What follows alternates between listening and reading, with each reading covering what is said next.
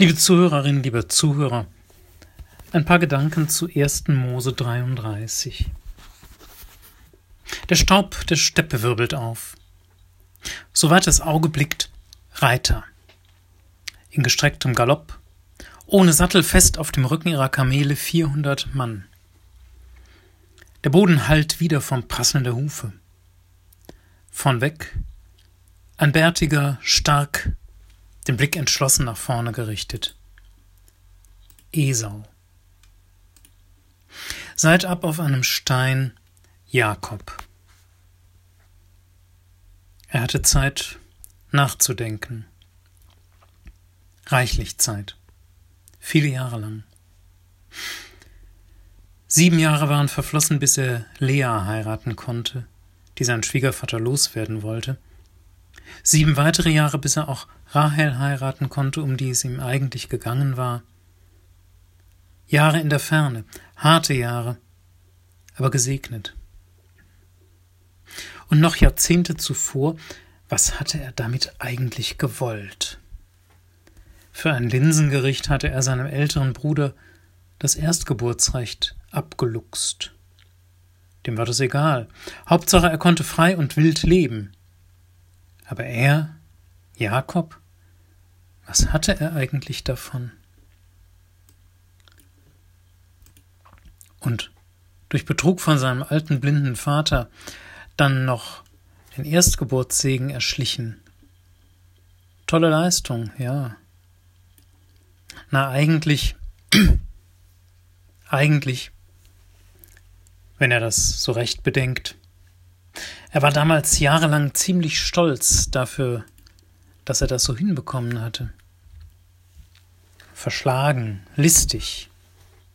Er hat es den anderen ganz schön gezeigt, aber wenn es anders gelaufen wäre, fehlen würde ihm auch nichts. Musste das wirklich sein?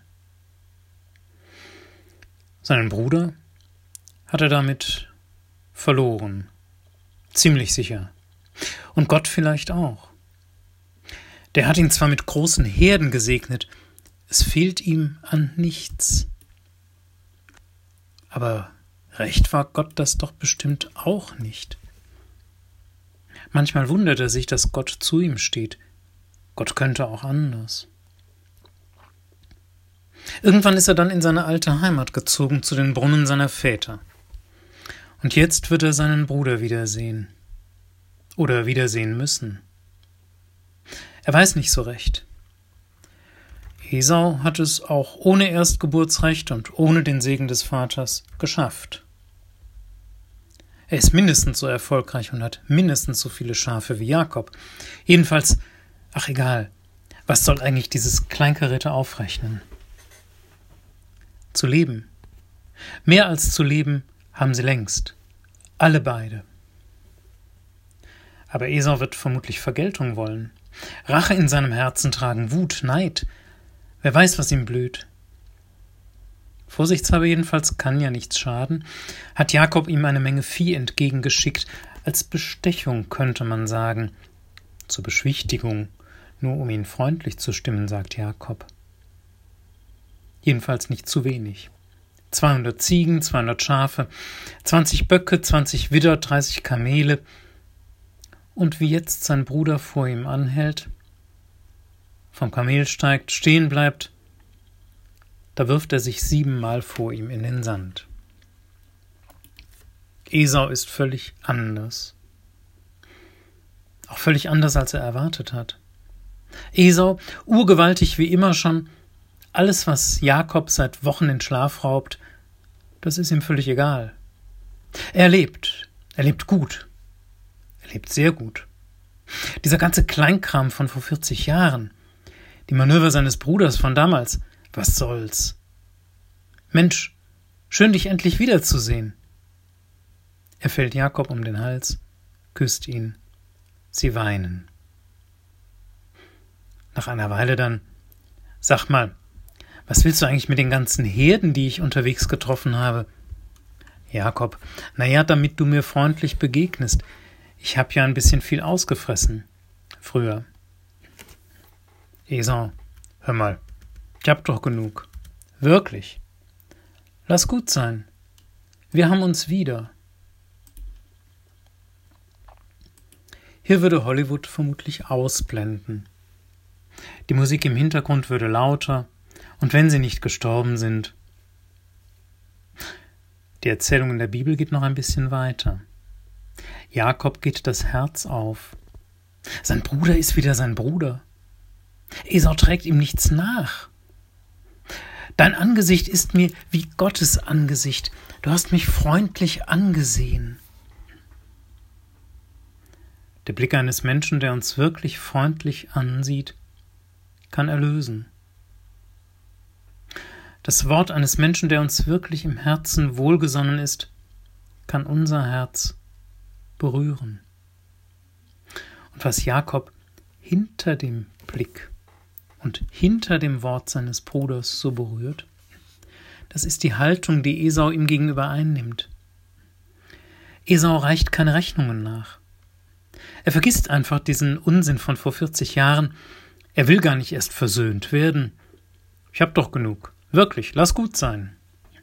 Ich lebe. Rachedurst in seiner Seele könnte man sich schon vorstellen. Jakobs Kummer war nicht unberechtigt. Esau könnte die Gelegenheit nutzen, es seinem Bruder jetzt mal heimzuzahlen. Stattdessen, er schaut, was ihm alles gegeben ist. Er schaut nicht auf das, was der andere ihm genommen hat, sondern auf das, was Gott ihm geschenkt hat. Ich hab doch genug, wirklich. Die Geschichte regt einen Perspektivwechsel an. Wo ein anderer oder das Leben uns etwas genommen hat, sich nicht da hinein verbeißen, sondern auf das schauen, was Gott uns geschenkt hat. So könnte Friede in unseren Herzen wachsen, vielleicht auch Frieden zwischen uns Menschen, Frieden zwischen Feinden. Die Geschichte wäre nun allerdings anders, wenn die beiden nicht beide wirklich gut zu leben hätten. Dann würde die Geschichte nicht funktionieren.